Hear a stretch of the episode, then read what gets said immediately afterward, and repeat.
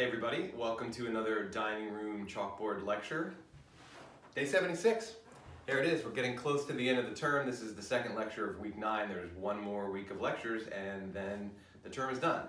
Uh, today's topic is the feminist critique of political liberalism. And uh, I want to start off by saying that this is not going to be a comprehensive discussion or, or examination of feminism um, and the feminist critique uh, more broadly. Just like uh, the uh, lecture on fascism was about the fascist critique of liberal individualism, not about uh, the other facets of fascism that are were in the article that was assigned, as well as uh, that uh, are important aspects of a sort of full analysis of what fascism is.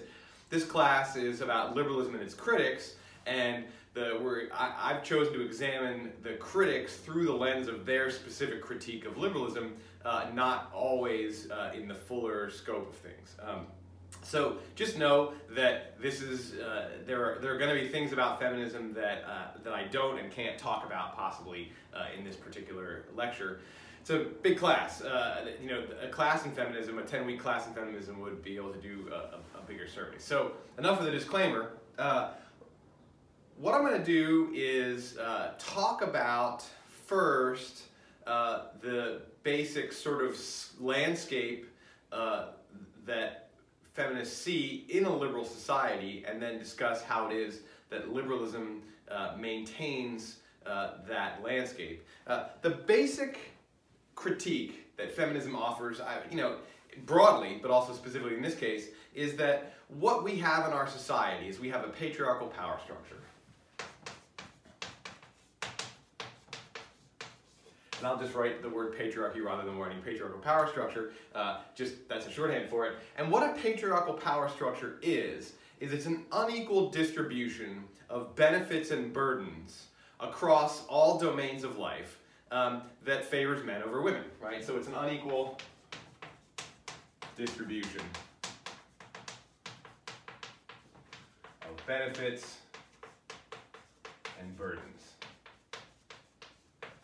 not just unequal across human beings, but unequal between the two genders. That uh, most of the benefits accrue to men, and most of the burdens fall on women, or it's, it is, it is uh, unequally uh, um, distributed, and that is a result not of kind of natural distribution of benefits and burdens uh, that occurs in kind of any, any sort of community or any sort of ecosystem or, or in, any, uh, in any circumstance in the world. Like, you know, if you take, if you take a balloon full of helium, the uh, helium uh, um, molecules are actually unequally distributed throughout that balloon, even though, well, I, I, I don't want to get into physics, it's ridiculous uh, to even talk about it. Scratch the helium balloon example. The patriarchal power structure not only exhibits a, an unequal distribution of benefits and burdens, um, the power structure itself maintains that inequality uh, to the benefit of men and to the detriment of women. Um, and I say in all spheres of life. And what I'm going to focus on today is a, a, a binary distinction between those two spheres, between the public sphere and the private sphere. And I'm going to look at both of those and discuss first how it is that uh, there is an unequal, or, or, not how it is, what are the facets of the unequal distribution of benefits and burdens in each of these spheres, and how it is that liberalism maintains this distinction and maintains the, uh, the, uh, the factors and dynamics that, that perpetuate these inequalities. So sort of to, to jump ahead, the spoiler alert is that liberalism from the feminist perspective upholds and perpetuates a patriarchal power structure. Um, and I could even add that it reflects fundamentally uh, a uh, patriarchal view on the world. And I think that one of the things that uh, one of the readings, particularly the reading on, on contract, uh, demonstrates is that the uh, sort of contractual uh, idea that is at the heart of liberalism, um, it reflects already a male perspective and reflects already a perspective not just that's male as opposed to female, but that upholds in both a kind of material and, a, and psychological ways the patriarchal society, the unequal distribution uh, and the unequal, the unequal status, uh, the unequal power, the unequal uh, material benefits that the, that basing your entire political theory on a contract, a social contract, and then on free exchange and free contracts within, uh, um, within the society that's created uh, by the original contract, is not just a male perspective, it also then fundamentally serves to reproduce the set of power arrangements that existed at the time, right? And so, uh, put it put differently, part the feminist critique of political liberalism is that uh, liberalism protects the patriarchal society from dismantling. It protects patriarchy from uh, women uh, uh, changing this unequal distribution of burdens and benefits. Um, and in, in, fact, it even protects it against some men doing that as well. Um, so it protects male privilege. In the public sphere, what is what is the nature of the inequality here? Now I have I have a bunch of different notes. I actually put my notes on these bigger post-it notes, so I'm going to pick them up one at a time. They're laid out on the table in front of me. Uh, I'm not sure why I did the notes this way, but it actually makes a whole lot of sense. Um, one thing about the public sphere, this is the sphere of sort of the official world. This is where we have the economy, the political system, the culture, and society. Okay? And in liberal terms, the public sphere is supposedly a domain of equal rights and opportunities. And I'll just write equality here and know that, that I mean both equal rights and opportunities. This is the place where people are supposed to be equal. The private sphere is where inequality is allowed and where there's diversity. This is the sphere of uh, individualism and individual choice and uh, private action. Uh, this is, and there's not expected to be equality there. There's expected to be uh, equality of rights and opportunities in the public sphere. But as we know, uh, in reality, this is in theory, right? This is uh, in theory, I should put that, theoretical. And that's the promise that a liberal society uh, makes. It makes the promise of equality in the public sphere. It doesn't promise equality in the private sphere. In fact, what it promises is protection for diversity and individuality and inequality in the private sphere because that's where people that's that's where individual sovereignty reigns, right? The private sphere is individual sovereignty. Again, in theory, and we'll see when we look at the uh, feminist uh, description of the patriarchal power structure that uh, sovereignty is very much unequally distributed, uh, in, or the actual exercise of sovereignty is very much unequally distributed in uh, the private sphere. So, what happens over here? Well, men primarily benefit. Men have more of the benefits. And what are those benefits? Well, men earn more money in the private sphere. Um, men have uh, a, a, greatly unequal share of economic, political, cultural, and social power. Um, men face far easier forms of judgment of their behavior and have an easier time uh, being recognized as having high status. Um, men also have more realistic, uh, a greater uh, range of realistic options for what they can do with their lives in the public sphere right? Um, women are not confined to being teachers and nurses and secretaries officially, um, but uh, it's far easier for a man to say, well, I want to be a civil engineer, than for a woman to say, well, I want to be a civil engineer. Not in theory, right? Um, and not even part of the, the cu cultural shift in our society has been the cultural messaging is shifting away from that. Um, but in reality, uh, it, it, men have far more options. Men don't face a gender double standard in terms of judgment. It's uh, much easier for men to move around the world with, with, with confidence, knowing essentially that the public sphere is an arena that was built for them. And uh, they do well in the public sphere. So this is really the, the uh, the arena of male dominance. And the, uh, let's see, uh, ah, I'll, I'll, I'll, talk about that later. Um, this is the sphere of male dominance. It's, we could actually think of this as the man's world. Uh, and in fact, for a long time, uh, this, the public sphere was considered to be the man's world, and the private sphere, the, not the domain of individual sovereignty, but the family, the household, the community, right? That's what this is family, household, community. I should have put individual sovereignty in a box because that's equivalent to the equality box. Um, that uh, this was the women's world, right? So the, the kind of traditional way of putting this is this is the public sphere and this is the domestic sphere, right? Uh, not, not necessarily just the private sphere. So I can put private and just put domestic as the uh, sort of, I would say, the more traditional, the older way of referring to this distinction. But the, this is the man's world, right? And it's as much the man's world today as it ever was, even though it doesn't necessarily have that official distinction, right? People aren't really going, I mean, some people will, of course, but people are not going to by and large call the economy, the, the political system, culture, and society the man's world where women don't belong, right? Women, women are now welcome there equally in theory, but it's clear that men dominate this world. If you, I mean, if you look at who holds uh, positions of power in the economy, right? How many uh, female CEOs of Fortune 500 companies are there? How many, uh, uh, how, how, many women head important banks? How many women uh, are cabinet officials? How many women are in the US Congress or in state legislatures? Um, more, absolutely more than ever.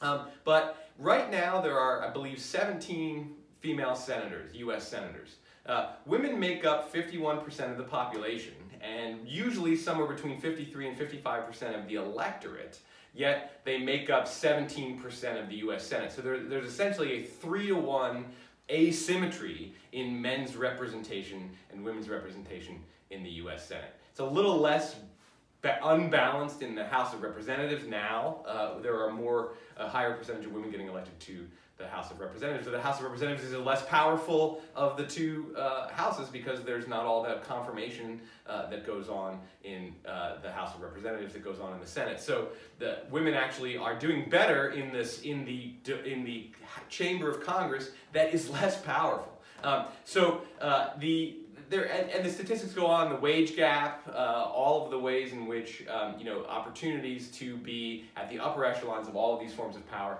Think about cultural power, right? There are women with cultural power.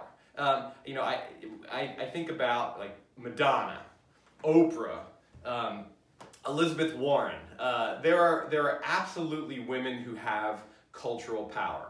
Um, but there are far more men with cultural power. And while I, I, I hate to name names because then people are going to say, well, here's another woman with cultural power, there are more. I can't think of all of them, uh, certainly. But it, I think the point can be accepted that um, men have far more cultural power. Men have more power uh, over uh, um, society uh, in terms of what social norms are, who is right. Like that's that's part of the like the gender double standard. Men just it's easier for men to get along in society. It's easier to be recognized as a powerful, confident man. Um, you know, this is both societally and culturally. Like, uh, you know, the National Women's Soccer League is less popular and less economically powerful and less uh, important to our culture than the men's soccer league, um, despite the fact that our men's national soccer team is nothing globally.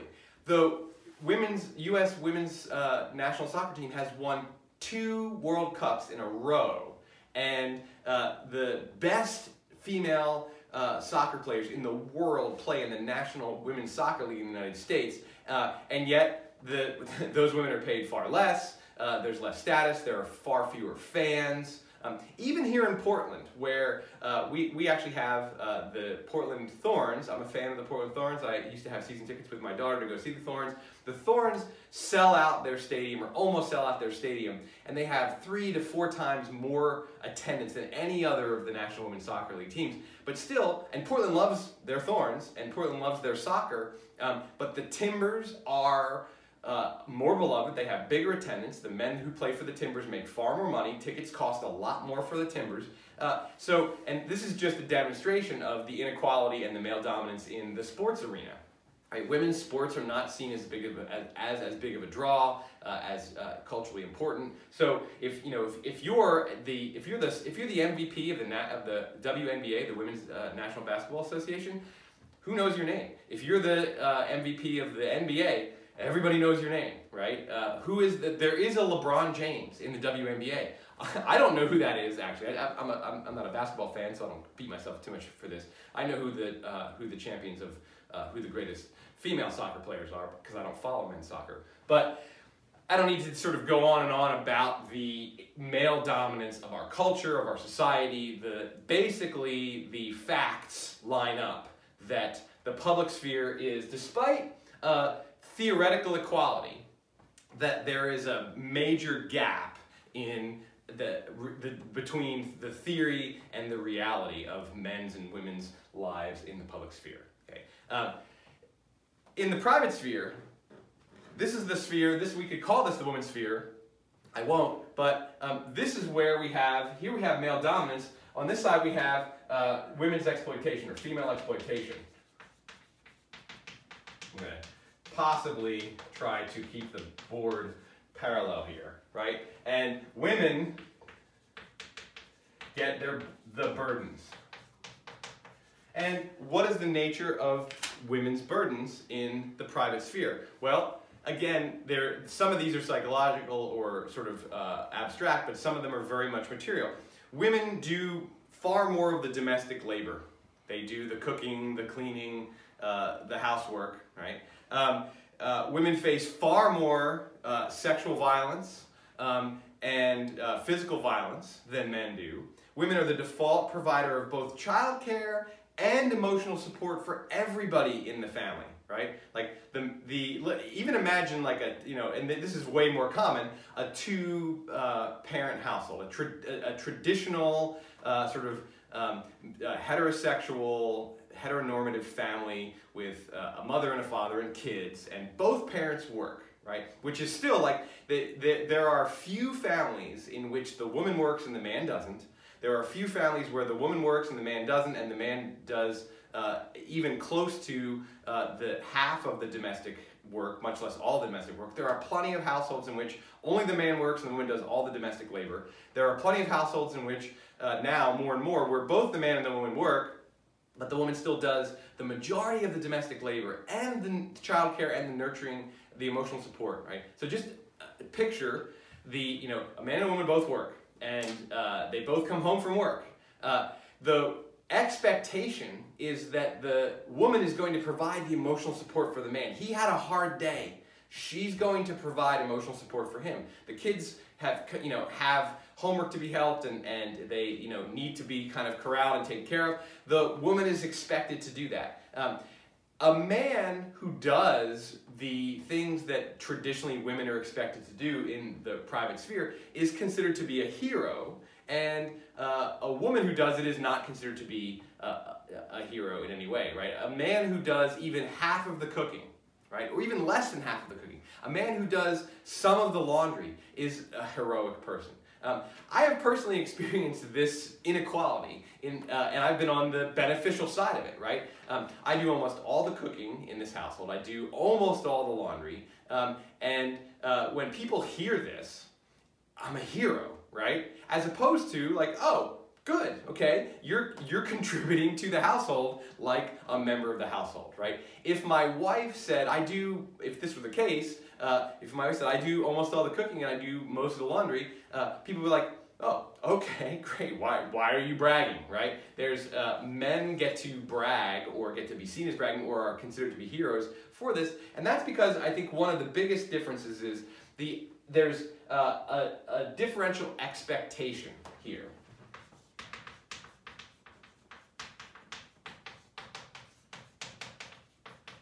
If the public sphere is the domain of theoretical equality. The private sphere is actually the domain of differential expectation. Men and women are, are, are, are seen as, it's, it's okay to have a different idea about what their roles happen to be. Um, interestingly, of course, is it doesn't flip the other way. Like, a woman who earns way more money than her husband is not considered heroic for that. Um, in the same way that if a man does even half of the housework, he's considered to be heroic, right? And certainly if a man does all the cooking and all of the uh, cleaning, he's considered to be heroic. If a woman is the sole breadwinner for a family, that's actually not considered heroic, even though it, it should be considered heroic. Like if you covered up the gender and said this person does half the domestic chores and earns the and earns all of the income for the household, you'd be like, well, that's the hero of the household. And then you uncover it, and it's a woman. You're like, oh no. And part of the reason why why women are not uh, considered to be uh, heroic for earning more money is because there's the potential for inadequacy and resentment on the part of men. Like men uh, are supposed to, this is the differential expectation, men are supposed to uh, earn at least as much as or more than their wives. And there are, there are a bunch of good studies that show that when women begin earning equal to or more than their, than their uh, domestic partners, um, there's a growing sense of inadequacy on the part of the men, and that reflects back on the women. And, and instead of the women saying, well, great, I'm making more money now and I'm contributing more to the household, the women now, because the expectation is that they're providing the emotional support for every member of the family, is now they have to worry about the man's feelings being hurt, right? If a man gets a $10,000 promotion and now makes you know, $25,000 more than his wife, that's a cause for celebration. If a woman gets a $10,000 promotion and is now making $5,000 more than her husband because she was making $5,000 less, that's a cause for celebration for the household overall, but it's also a cause for concern and worry by the woman because of the potential resentment and inadequacy and feeling of like not being a man enough uh, to, um, uh, to, to make most of the money. There are also a narrower horizon of uh, opportunities and expectations for women. It, this connects with uh, the public sphere. You know, what are how do women define themselves as a person, as an individual? Well, wife, mother are like if if you're a man and you don't have children, you're a man without children. Or actually what you are is you're a man. If you're a woman without children, you're a woman without children. You're not just a woman, you're a woman without children. And there's this, well, what's wrong with you? And did you choose it? And can you not have kids? Uh, a, a 50 year old man, I'm a 50 year old man, will not get necessarily asked by somebody who doesn't know him, doesn't know me. They won't say, like, oh, you know, do you have kids? And even if they do, if it's if, it, if it's a question that just kind of comes up, a general question, and if I had said, no, I don't have kids, be like, oh, here's a 50 year old man who didn't have kids. That's one of the available options for a man. Uh, that is, and this is where when I talked about sort of the um, uh, different judgments, it, it, there's judgments, different judgments in both of these spheres, and they're a lot of them the same. The gender double standard exists across spheres, right? And I should just put that. We have a gender double standard.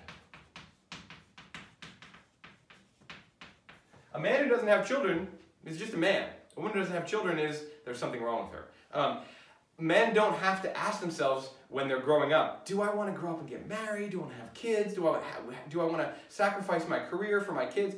There are a whole set of questions that men just don't have to ask themselves that women ask themselves and largely because society is asking them, them those questions and the, and the expectations are narrower, right? If you're, if you're not a wife and a mother, what are you?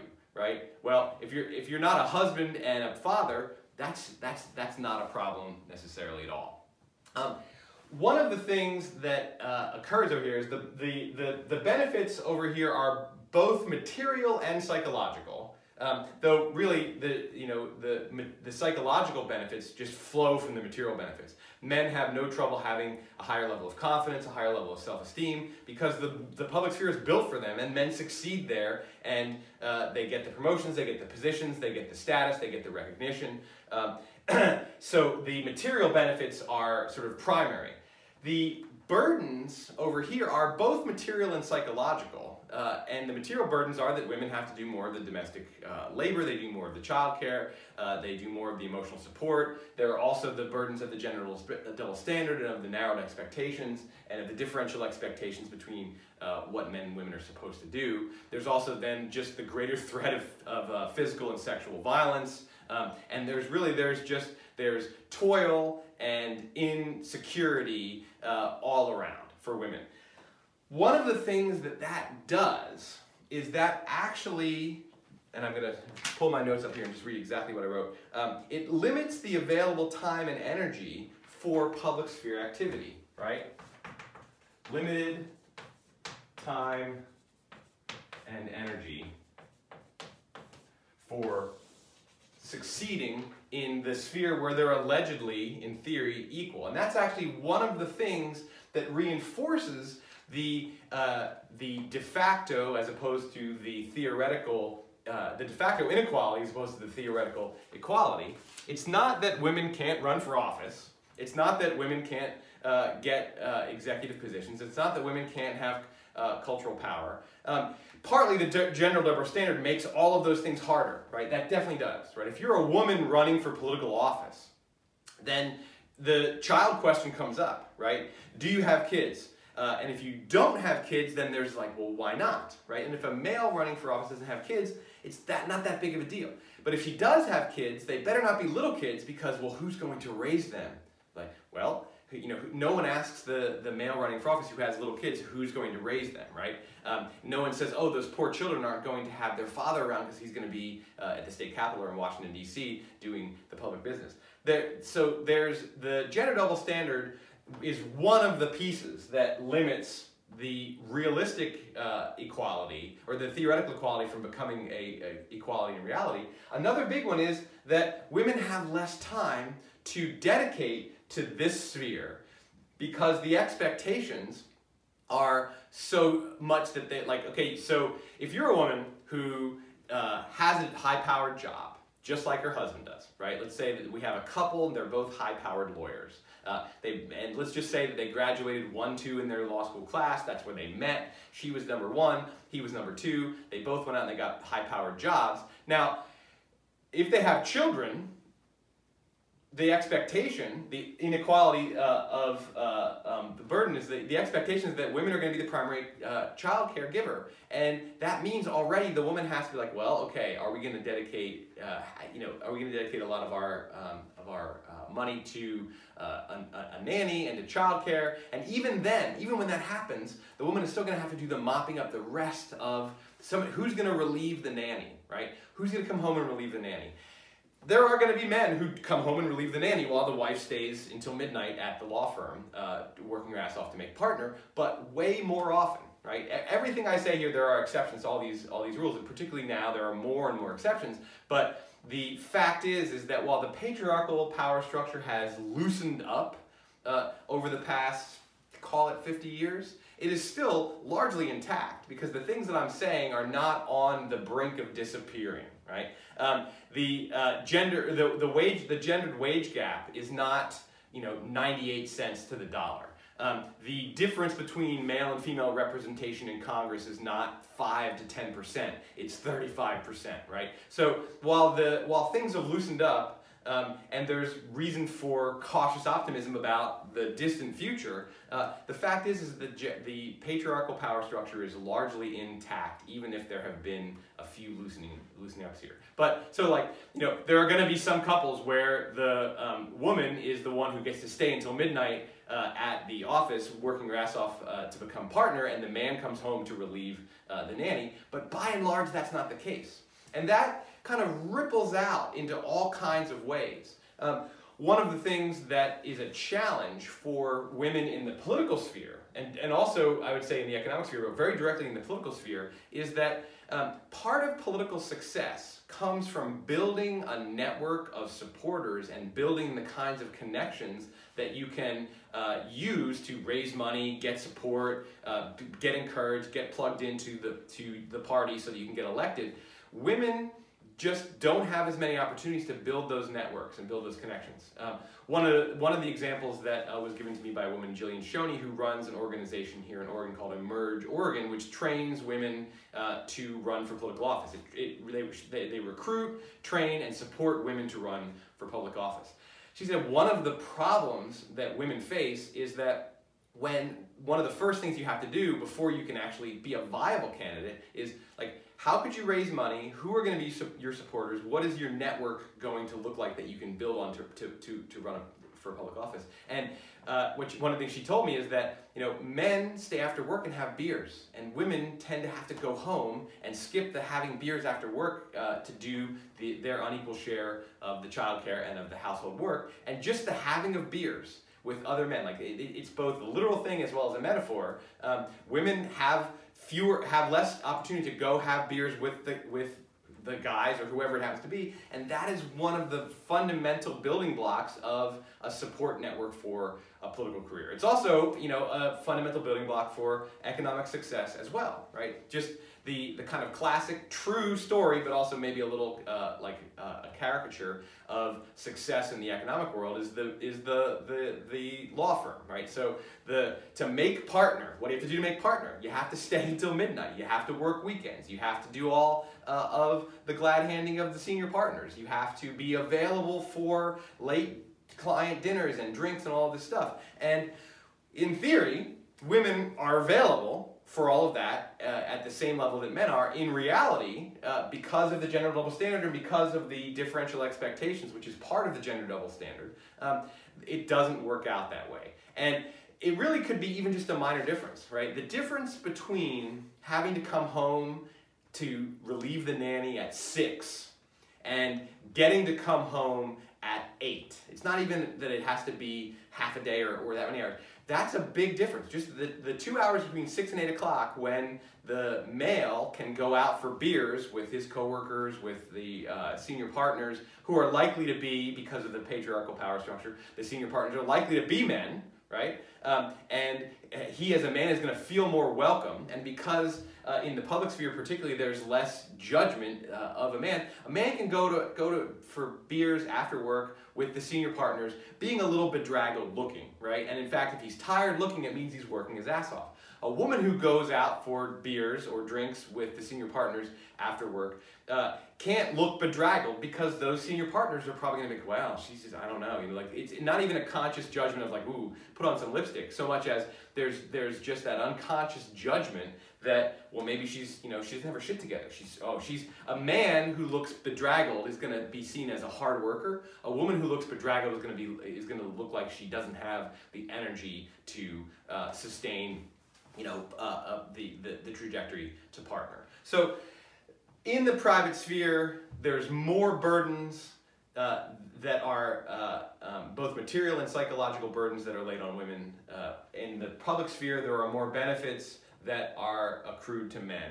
Um, and that is the unequal situation. That's the, that's, that's the patriarchal society that exists. Now, how does liberalism play into this, right? Because it would seem like what liberalism does is it promotes equality over here, which it does in theory, right? Um, and if reality hasn't caught up to theory, that can't be liberalism's fault, right? Liberalism has promoted this equal rights and equal opportunities for both men and women. Um, and even though it wasn't like that at the beginning, uh, it is that way now, or, you know, uh, the, the, the main theoretical works that, that underpin liberalism are not gendered in nature the way they were in Locke's day uh, and Jefferson and Adams' day. Um, but uh, so liberalism does it, and liberalism also promotes individual sovereignty in the private sphere, right? And so uh, people can choose how they uh, live their uh, how they live their life. They can, they can decide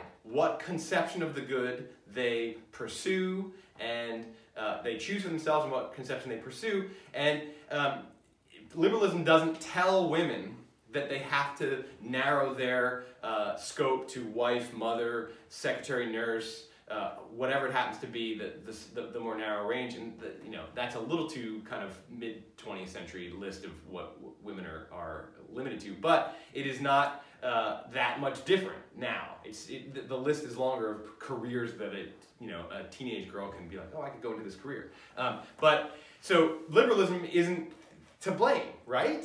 Uh, so it's and liberalism is in fact should be seen i think from the point of view of uh, the liberal proponents is supposed to be seen as in fact uh, a support for the feminist goal of greater equality of uh, the benefits and burdens greater equality of uh, actual uh, existence or uh, exercise of individual sovereignty.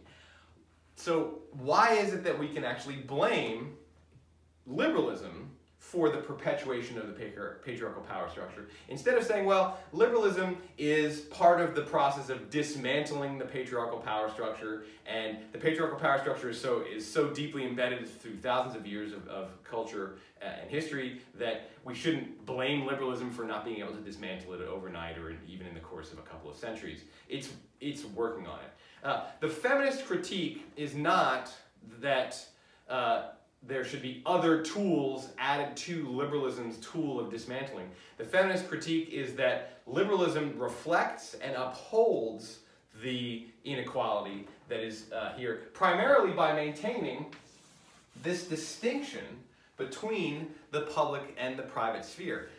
This line is, we can actually think of this as the line between our, uh, where, where rights are defined. The harm principle defines this line. When people's actions affect others, that's where public power can comes in, right? That uh, so I could put the harm principle here. I haven't talked about the public-private uh, distinction as I've described liberalism in the past. Um, I've mostly talked about uh, like the sphere of rights protection and the limitation of the state to protecting rights um, and based on the fact that the state's only job is to determine and, and, and enforce the uh, harm principle line. But this, this boundary creates uh, a, a couple of things. One, what we get is liberalism promotes over here gender equality, formal gender equality, right? And one of the things that that does is it can bury the actual realistic uh, inequalities that exist. So let's go, well, women are allowed to run for office. It, so we can't blame the system of, uh, we can't blame the electoral system or the political system for the fact that more men win office. Women are allowed to run for office. There, there are not these legal and constitutional barriers uh, there, are, there, uh, there are laws that require uh, you know, equal opportunity in hiring, in housing, um, and, but of course we can't enforce you know, cultural and societal inequalities, but there's, women are, are equal. And what that does is that actually takes away a focus on the inequality because uh, men can just say, well, no, you, you have all the opportunity and all the rights that we have. So uh, if, if, if, if, if a man wins over a woman in an office, or if women don't even run and there are far more men who are holding office, if there are lots more men at the top of uh, Fortune 500 corporations, that's not our fault as men. That's not the fault of the public sphere. That's not the fault of liberalism. Um, so the, the idea of the theoretical equality can paper over and can essentially make the critique that, but wait a minute, formal equality doesn't mean anything. It's just on paper, right? What, what is needed is actual real equality on the ground. Uh, but liberalism, by saying this domain is characterized, and we can point to all the stuff, right? We can point to all the, the Supreme Court rulings, we can point to all the laws, we can point to uh, voting rights, uh, we can even say, like, you know, women, as I said earlier, women actually represent a, a, larger portion of the electorate than men do. Women's turnout rates are higher. So, like, you're doing great. Like, and it, so if so, if there's still inequality over here, that's not the fault of the system. Right? And then there's this, I would say, unstated kind of argument that it maybe it means that women aren't as well suited over here, right? Um, it means that. Uh, you know, if there aren't more women running corporations, maybe it's true that, you know, women shouldn't be running corporations. And if there aren't as many women in the Senate, then maybe it's just that men make better senators, right? Um, there's and it buries the role that the gender double standard plays, and it buries the role that uh, the sort of the fact that women actually have less time and energy to dedicate to this sphere than men do because women are, are saddled with a greater level of burden uh, over on this particular side. Um, so liberalism maintains this fiction, this, this, this notion that equality, don't, equality actually exists right? When the feminist critique is equality doesn't exist if it's only on paper. This equality, theoretical, right, may as well just cross the word out because if it's just theoretical, then it doesn't really exist. But uh, liberalism focuses on formal equality of rights and opportunities. And that buries this fact that there's actually an unequal distribution of benefits on this side. It buries the, the, the, the male dominance of this. It doesn't necessarily deny it so much as it, it buries its importance. If men are doing better over here, it's just that men are doing better over here. It's not that, that, that uh, women don't have an equal set of opportunities. Um, the bigger reason why liberalism is a culprit in sustaining uh, the patriarchal power structure is that uh, this sphere right here is immunized from public policy uh, solutions.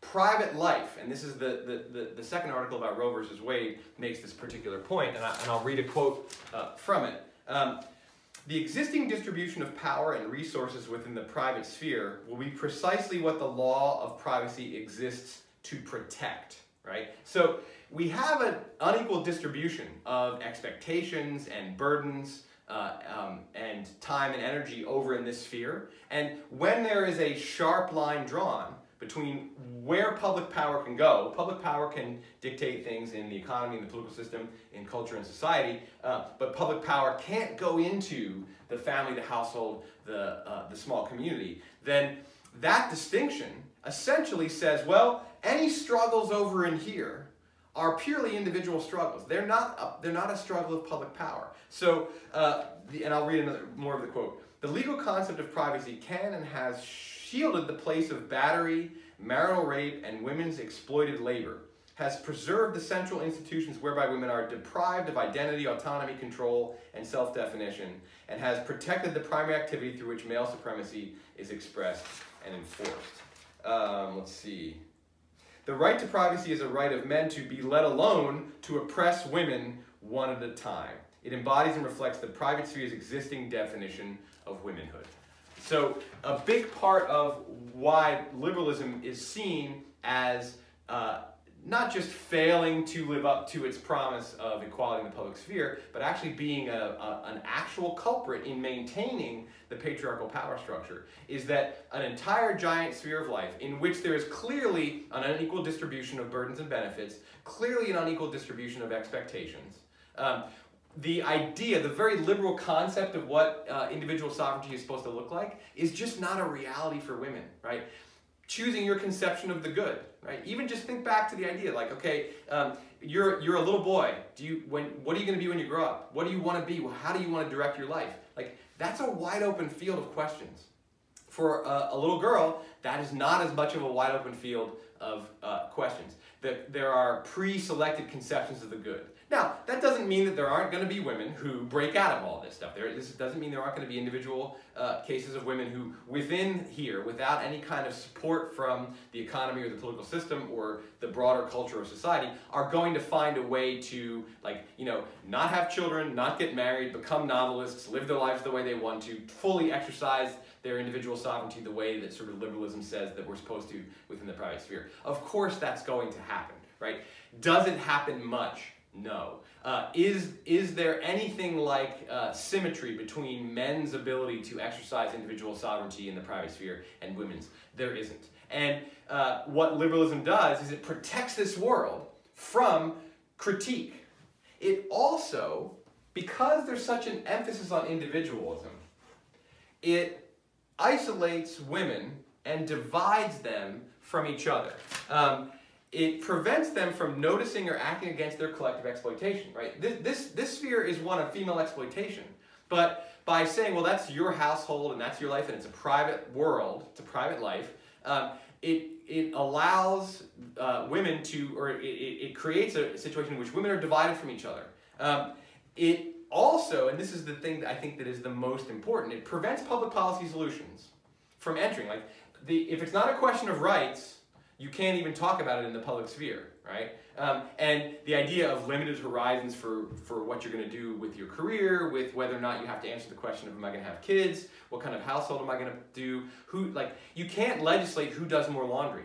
I mean, you can legislate who does more laundry. It's theoretically possible. In a fully democratic community, not a liberal democratic community, but in a fully democratic community, the management of a household would be a potential uh, subject for public policy analysis.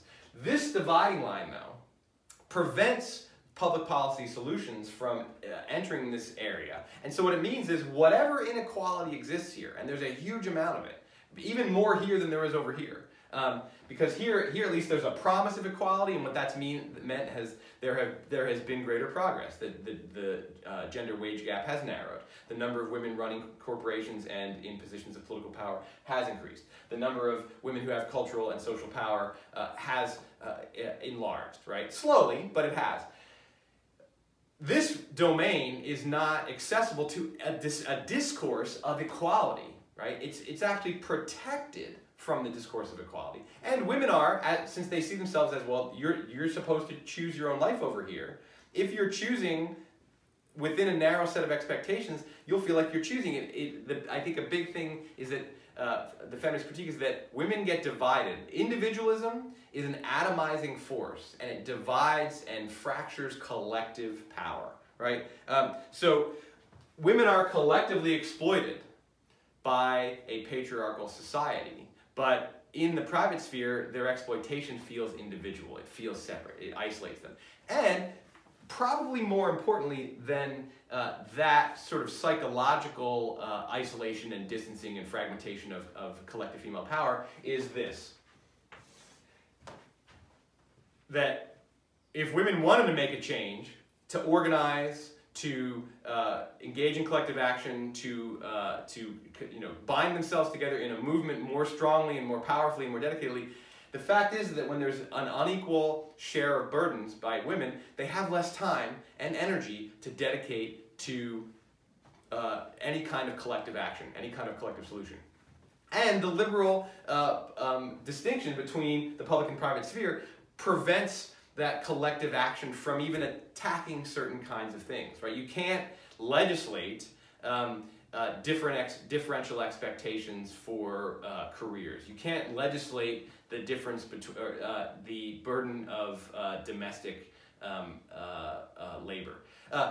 You can legislate things like sexual violence and domestic violence, but under the existing kind of liberal way of looking at harms, um, if a woman who is beaten or raped by her husband um, doesn't press charges, there's not the opportunity for other women or anybody, right, to essentially press charges on her behalf. That's an individual decision. So, like, your children can't press charges against uh, the father for beating and raping uh, the wife. The, the, the friends, the sisters, the mothers, the, the uncles and aunts, they can't do that. That is what that does is that prevents there from being collective action to transform the uh, nature of the private sphere. Now, the way that liberalism maintains its sort of indifference to this is by saying this is not a realm in which uh, in, in which diversity inequality is a problem, right? What this realm is is that in fact it's for diversity. It's for different choices.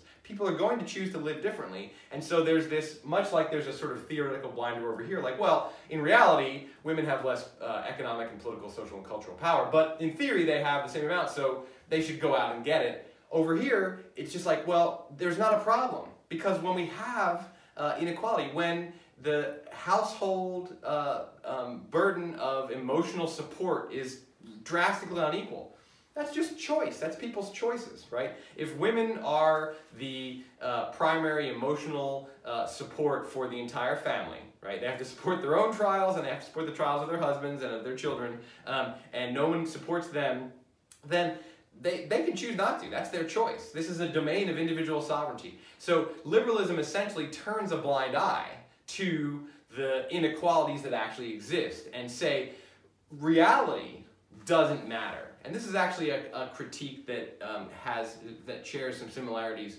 with uh, the Marxist-Leninist critique, which uh, you know claim points out that the liberal attitude towards rights is a sham that is designed to support uh, the existing power structure. In the case of the Marxist-Leninist critique, the sham and the false consciousness support the existing economic power structure, um, the class-based power structure. Uh, quite a lot of uh, feminist thinkers, particularly in the mid-20th century, uh, drew on Marxist analysis to make a gendered version of that same attack on liberalism and that same claim that this uh, this idea about uh, the private sphere being a place of uh, individual sovereignty, right? The reason why we police this line is so people over here can make their own choices.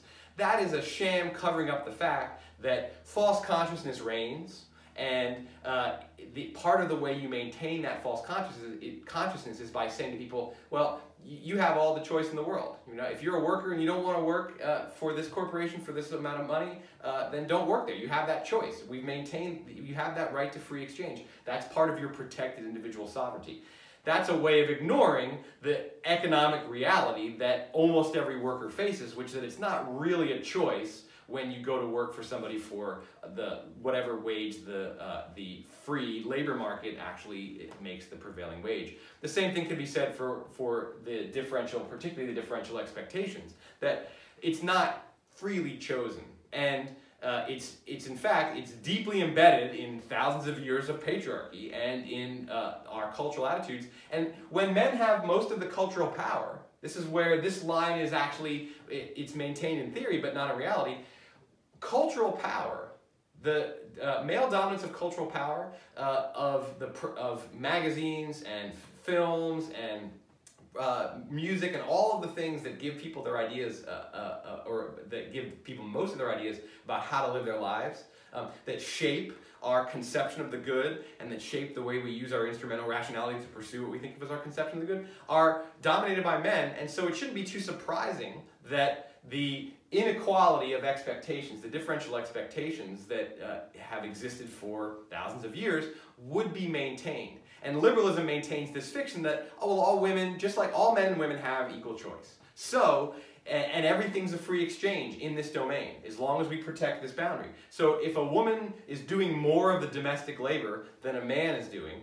that's a result of a free exchange, right? Like that's that's just like saying, well, you know, in the economy, when one person, uh, you know, uh, gets more benefits of an exchange, more financial benefits of an exchange than the other person, that's just the way free exchange goes, right? There's a willful blindness to the fact that uh, this this differential expectation is maintained largely by the cultural power, though also by the, the economic, political, and social power, but largely by the inequality of access to this maintains the differential expectations.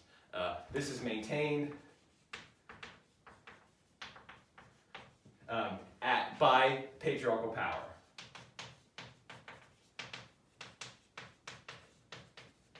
And so there's an illusion of choice. And, and the, the critique is that what liberalism does is it shines a light on, on something that's actually uh, non-existent. Just like over in the public sphere, it shines a light on this equality, right? Look, women and men have equal rights and opportunities. It's written down, it's in the law, it's in the Constitution. Um, it wasn't always like that, and we're sorry about that, but we've gotten there now, right? So just ignore the part where actually, in reality, men actually get most of the benefits. Uh, so theoretically, what does it matter, right? If, you, if, you, if you're a woman, uh, what does it really matter if theoretically you're not supposed to be paid uh, a differential wage, or if theoretically women have all the same opportunities to run for public office uh, as men do. If it's if if it's if because of this uh, and because of uh, this particularly limited time, you don't actually have the realistic chance of winning offices as much as uh, men do, then this theoretical thing matters very little. Individual sovereignty over here matters very little if the differential expectations that uh, create a uh, that essentially uh, create more burdens for women and that uh, uh, uphold female exploitation.